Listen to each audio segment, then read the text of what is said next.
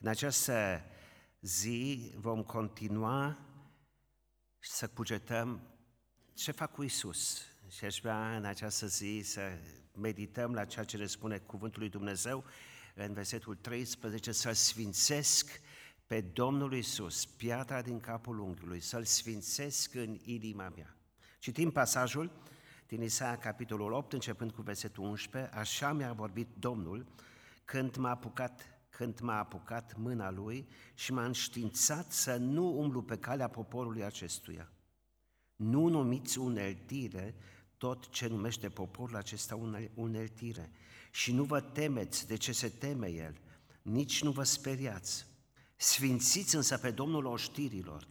El, da, de El să vă temeți și să vă înfricoșați și atunci El va fi un loc sfânt dar și o piatră de poticnire și o stâncă de păcătuire pentru cele două case ale lui Israel, un laț și o cursă pentru locuitorii Ierusalimului. Mulți se vor poticni, vor cădea și se vor sfărâma, vor da în laț și vor fi prinși. Învelește aceste, această mărturie, pecetluiește această descoperire între ucenicii mei, eu nădăjduiesc în Domnul care își ascunde fața de casa lui Iacov. În El îmi pun încrederea. Iată, eu și copiii pe care mi-a dat Domnul suntem niște semne și niște minuni în Israel din partea Domnului oștirilor care locuiește pe muntele Sionului. Dacă vi se zice însă, întrebați pe cei ce cheamă morții și pe cei ce spun viitorul care șoptesc și bolborosesc, că răspundeți. Nu îl va întreba oare un popor pe Dumnezeul său? Îl va întreba el pe cei morți pentru cei vii, la lege și la mărturie. Că, căci dacă nu vor vorbi așa, nu vor mai răsări zorile pentru poporul acesta. Amin. Doamne, mulțumim pentru acest cuvânt. Și am dorit așa de mult toate lucrurile pozitive din acest pasaj să le luăm, să le asimilăm pentru noi și tot ce este rău și neplăcut, dorim să ne debarasăm de ele, dorim să fii în focusul vieții noastre. Amin.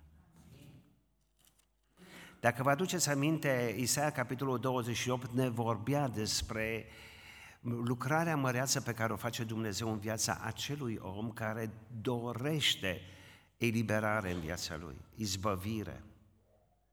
Noi venim cu un bagaj foarte încărcat din lume atunci când ne venim la cruce și ne pocăim.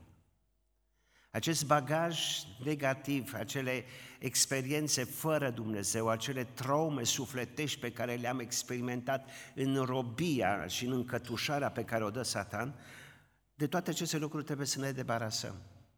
Și veți vedea procesul acesta de sfințire nu se încheie într-o zi, în momentul în care am ridicat o mână sau când am spus, Doamne, ai milă de mine păcătosul, ci este un proces în care, în, în măsura în care ne expunem luminii, în măsura în care trăim în prezența lui Dumnezeu, Duhul Sfânt ne arată toate umbrele, toate laturile întunecoase, tot ceea ce a reușit Satan să distrugă în viața noastră.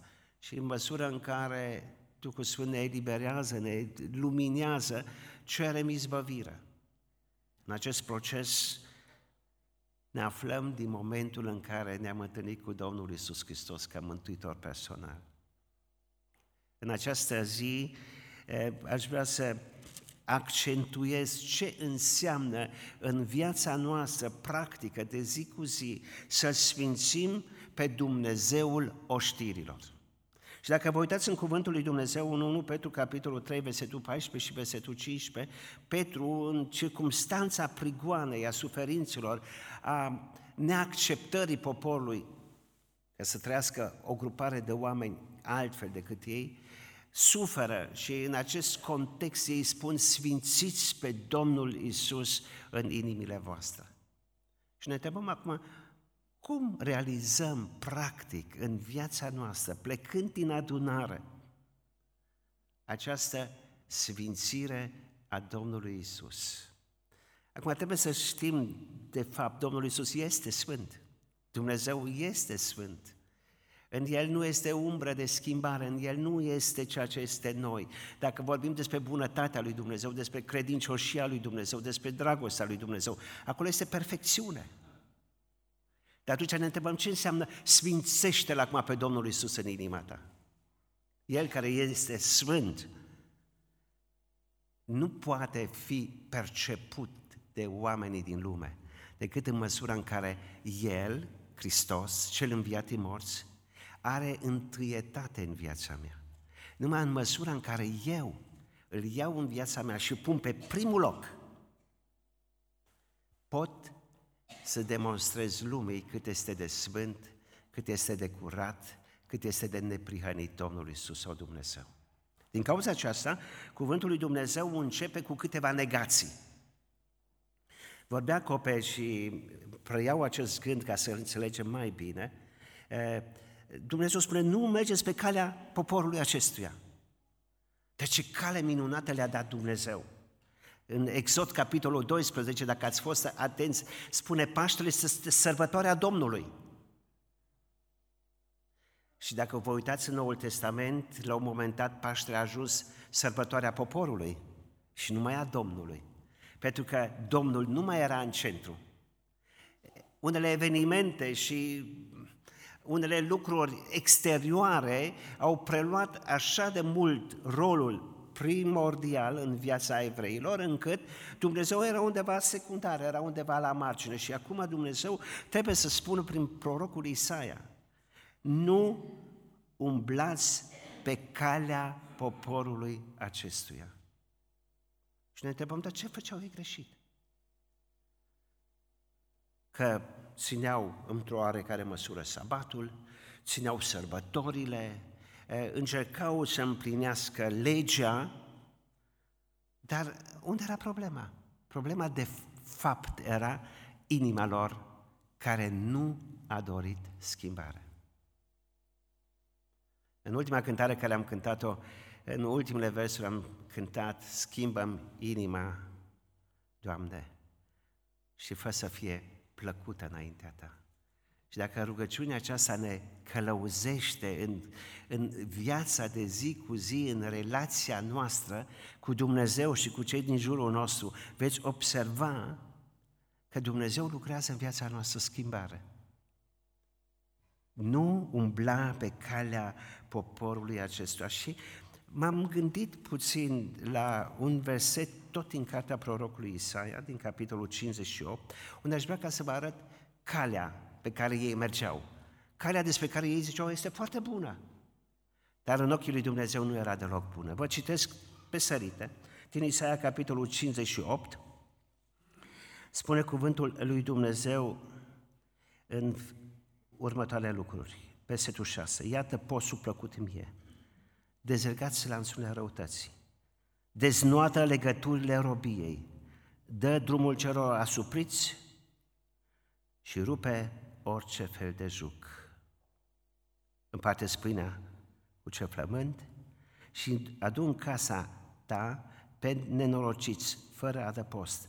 Dacă vezi un om gol, acoperă-i și nu întoarce, acoperă și nu întoarce spatele semenului tău. Versetul nou, atunci te vei, tu vei chema și Domnul va răspunde. Vei striga și El va zice, iată-mă, dacă vei îndepărta jugul din mijlocul tău, amenințările cu degetul și vorbele de ocară. Versetul 13. Și dacă îți vei opri piciorul în ziua sabatului ca să nu-ți, să nu-ți faci gusturile tale în ziua mea, în ziua mea cea sfântă, dacă sabatul va fi desfătarea ta, ca să sfințești pe Domnul slăvindu-L și dacă îl vei cinsti neurmând căile tale, neîndeletnicindu-te cu treburile tale și nededându-te la flecării. Mă opresc. Ce făcea Israel? Ca să învățăm de la ei să nu facem și noi la fel.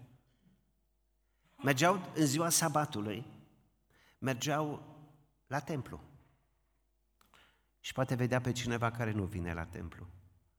Nu aducea o jertfă nu venea să se închine lui Dumnezeu. Și știi ce făcea? L-a arătat cu degetul. Îl judeca. Fără să știe, poate, ce circumstanțe l-au făcut pe bietul vecin să nu reușească să meargă în ziua de sabat la templu. Voiau să țină o zi, dar uh, erau așa de neprihăniți în ochii lor, încât arătau cu degetul pe cel care nu venea. Vă aduceți aminte de fariseu și de vameșul la templu? Doamne, eu mă rog, Doamne, eu postesc, dacă, Doamne, eu dau zecioala din izmă, din chimin, dau din cele mai mici lucruri, Doamne, eu nu sunt ca acest vameș, Doamne. Frați și surori, când noi ne comparăm și ne asemănăm unul cu celălalt, a, eu sunt mai neprihănit cu Nic, decât Nicu, bah, ce... Înțelegeți, când gândesc în felul acesta, deja mă văd superior, mă văd mai bun, mă văd mai neprihănit și eu mă întreb, dar de ce nu mă compar cu Domnul Isus? De ce nu este etalonul sau reperul pentru viața mea cel care este desăvârșit?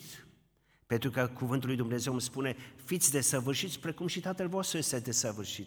Și atunci eu nu mai arăt cu degetul, nu mai vorbesc de rău pe cineva, și mă uit la Dumnezeu, la neprihănirea Lui și fac din neprihănirea Lui legea pentru viața mea și dreptatea Lui cumpăna după care vreau să trăiesc și în momentul acela totdeauna zic, mia culpa, eu sunt cel rău, eu sunt cel care nu sunt după voia lui Dumnezeu. Nu mergeți pe calea lor. Am avut o experiență foarte interesantă, poate sunt 10 ani în urmă, când într-o zi de sabat, în Israel, am vrut cu un grup de tineri să căutăm o biserică, zic o biserică, să găsim o casă de închinare unde sunt evrei mesianici. Și am trecut pe lângă cartierul ultra-ortodox al evreilor, cartierul Miașarim.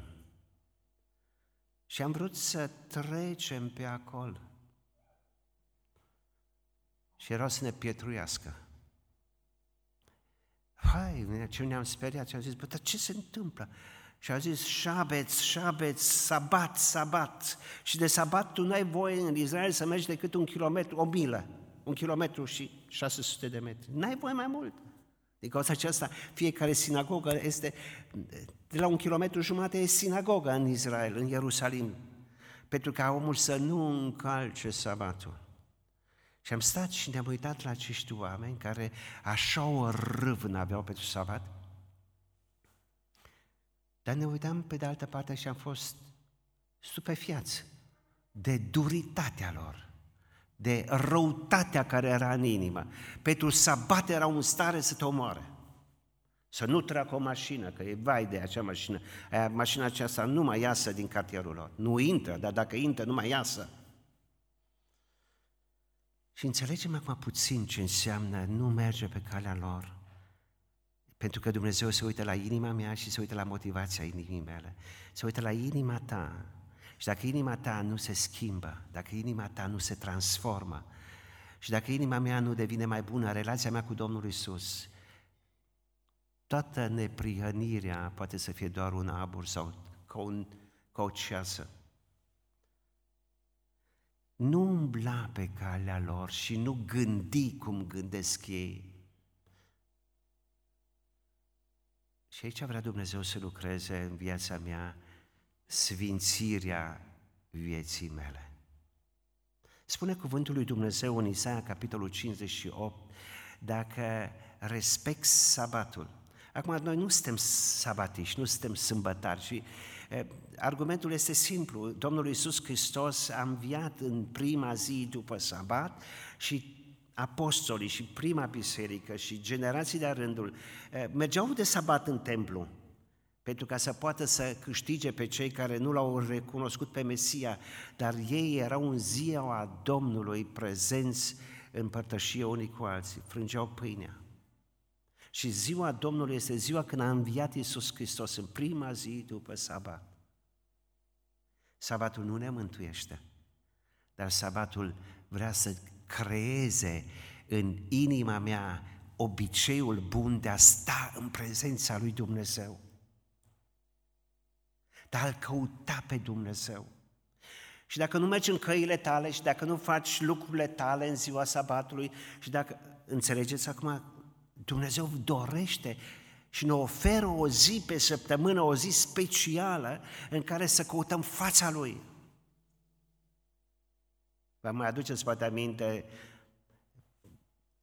vremea înainte de decembrie 89, când în România trebuia să mergi și duminica la școală, să dai activități, mergeai duminica la servici și îți dădea o altă zi liberă numai pentru ca să nu te duci în casa Domnului, să nu te duci la biserică. Dacă nu ai o zi de odihnă pentru suflet, fiecare zi este la fel. Dacă nu ai o zi în care lași totul ca să te poți focusa pe Dumnezeu, toate zilele sunt la fel și ne mirăm după aceea când la un moment dat eh, clacăm, falimentăm. E o zi specială pe care Dumnezeu ne-o dă ca să ne îndreptăm privirea spre Dumnezeu, spre Domnul Isus, spre jertfa Lui. Să conștientizăm că depindem, că omul nu are nevoie doar de pâine, ci are nevoie de o relație personală cu Domnul Isus pe care eh, punctul culminant să fie ziua Domnului când stăm în prezența Lui. Dar nu avem voie să ne oprim la o zi, ci fiecare zi să aibă un punct culminant în care Dumnezeu să fie prioritatea în viața noastră. În aceste zile când ne-am retras puțin cu Zofii din tumultul vieții și am stat să medităm la noi, la viața noastră, la prioritățile noastre, la, la relația noastră cu Domnul Isus, la cu semenii noștri,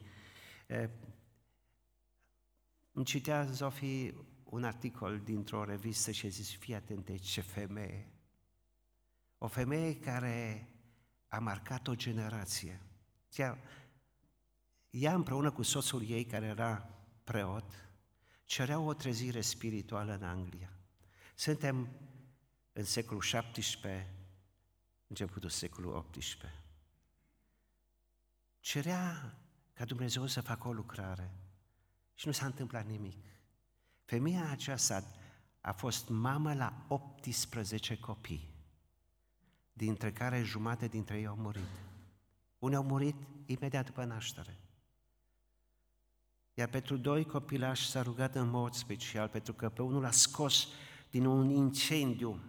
Ei trăiau evlavioși, ei trăiau altfel și erau unii care atât de mult i-au dușmănit că le-a dat foc la casă. În casă a rămas un copilaș de un an de zile.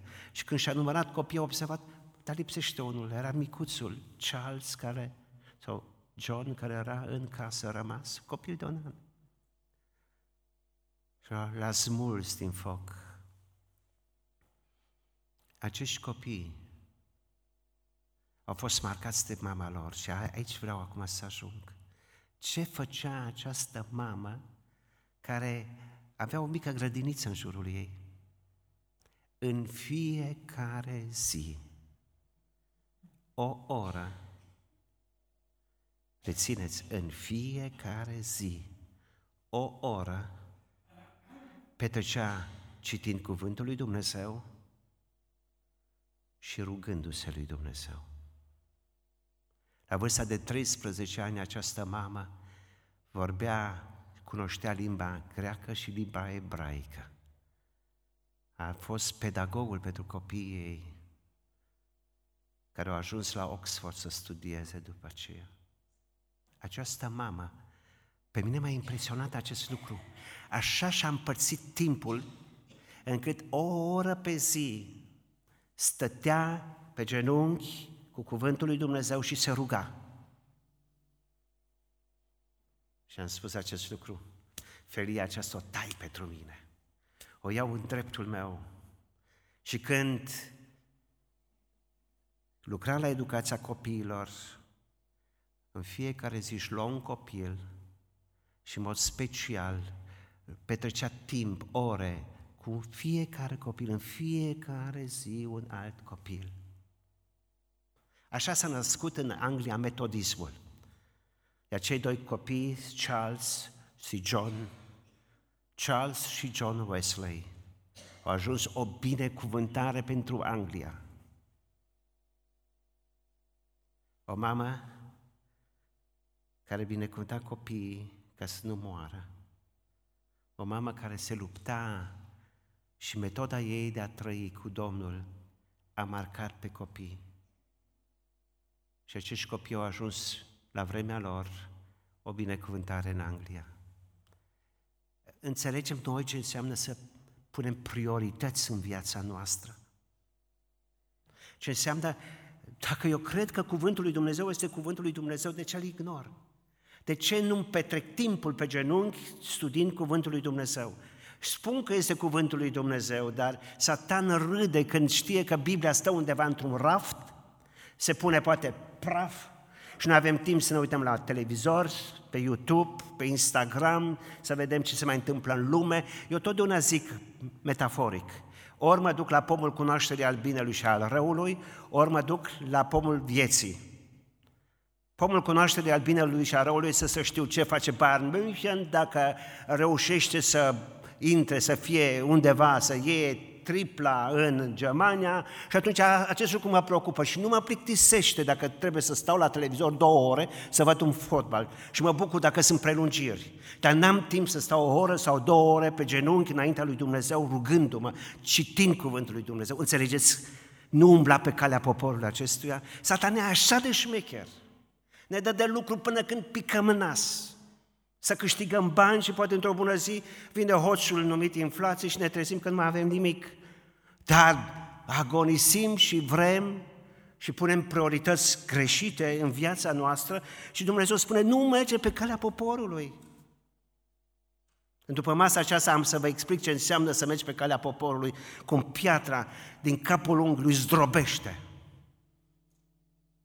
E așa de important să înțelegem care sunt prioritățile lui Dumnezeu pentru viața mea. Să fac din prioritățile lui Dumnezeu prioritățile mele și atunci îl sfințesc pe Dumnezeu în inima mea.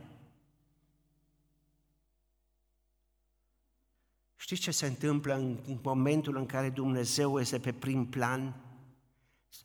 Circumstanțele vieții, să știți că vor fi rele, grele, vom fi loviți, dar se va întâmpla exact ceea ce Cuvântul lui Dumnezeu ne spune. Și uitați ce spune Cuvântul lui Dumnezeu. Nu vă temeți de ceea ce se tem ei. Dacă mintea mea nu este transformată de Duhul lui Dumnezeu, de Cuvântul lui Dumnezeu, dacă Cuvântul lui Dumnezeu nu locuiește din belșug în mintea mea, în inima mea, fiecare factor extern poate tulbura existența mea. Și apare neliniștea, apare stresul, apare teama. Te gândești, vai de mine, oare mă voi putea întoarce dacă în Tel Aviv eh, aeroportul este închis și nu zboară nimeni? Oare pot? Și eu am spus soției, draga mea, stai liniștită, mai sunt încă două, trei zile.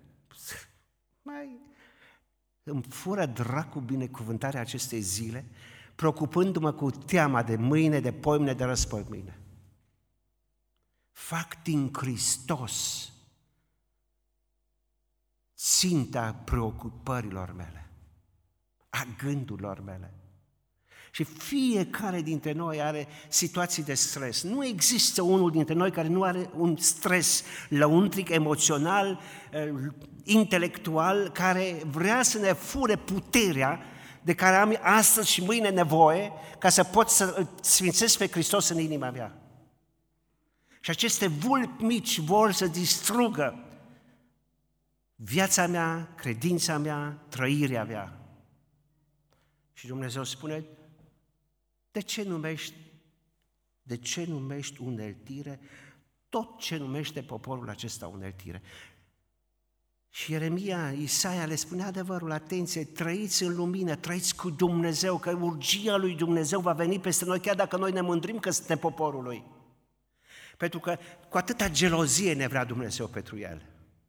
Încât în momentul în care vine cineva și spune, mă, hai să fim mai sfinți, și spune, nu, îl omorâm pe Ieremia, îl aruncăm în temniță, dacă e nevoie, îl desfințăm pe Isaia. Și câți proroci care îndreptau poporul spre Dumnezeu erau omorâți, tăiați, pietruiți, pentru că spuneau adevărul și poporul spunea, nu, este doar o uneltire, ceea ce zice Ieremia este o uneltire, el este, lucrează în conspirație cu Babilon, cu Nebucadnețar. Și Duhul Sfânt spune, nu numi uneltire când este vorba de sfințire. Frați și surori, în moment când Duhul Sfânt lucrează la metanoia minții noastre, la metamorfoza gândirii noastre, Focusul este Dumnezeu, focusul este Hristos, focusul este slava Lui. Iar frământările vieții, ele vor persista, ele vor fi, dar noi ne relaționăm altfel la ele. Și știți unde se vede diferența? Dintre cel care este neprihănit după o formă de evlavie sau unde evlavia este ancora, este uh, stâlpul, este esența vieții sale. Te temi sau nu te temi? Nu vă speriați, nu vă temeți de ceea ce se tem ei. Să știți că Cuvântul lui Dumnezeu ne spune că vremurile care vor veni nu vor fi mai ușoare, ci vor fi mai grele. Aici nu trebuie să fii nici pesimist, ci trebuie să fii doar realist. Vor veni vremuri pe care mintea noastră nu le poate concepe și pricepe. Pentru că Dumnezeu vrea să-și trezească mireasa și vrea să trezească fecioarele din somn. Și Dumnezeu dorește să avem un telen în candelă. În contextul greutăților și a privațiunilor care vor veni, oamenii care nu l-au pe Hristos se tem. Și în disperarea lor, nu ne mirăm când unii sau alții pun capăt vieților. Un om fără Dumnezeu n-are perspectiva zilei de mâine și permanent se sperie de ceea ce se va putea întâmpla. Nu te teme de ceea ce se tem ei, nici nu vă speriați. Frați și surori, aici este diferența. Uitați-vă, ați fost vreodată în spital? Ești în spital, ai un diagnostic, poate ești în salon cu altcineva care are poate același diagnostic, pe tine te vede că te bucuri, că mai poți râde, că te poți ruga și celălalt este speriat.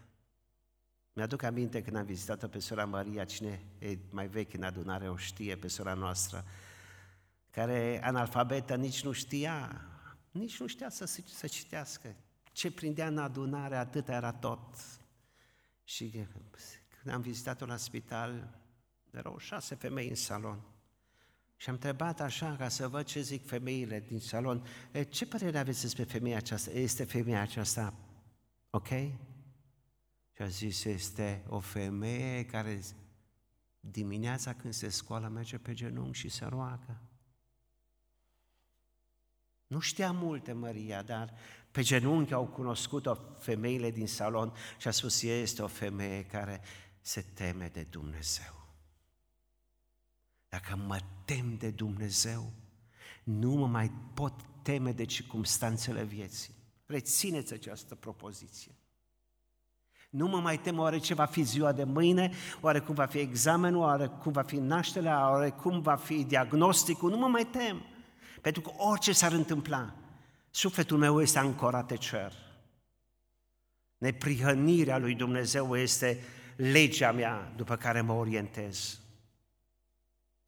Din cauza aceasta, Ieremia și Isaia vin și ne încurajează să sfințim pe Dumnezeu în inimile noastre.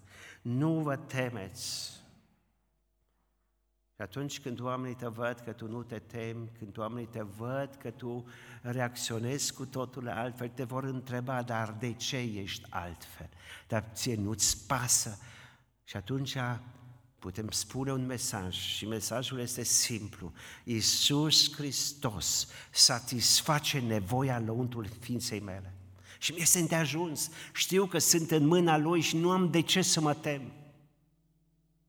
Pentru că avem o nădejde vie care nu le înșeală.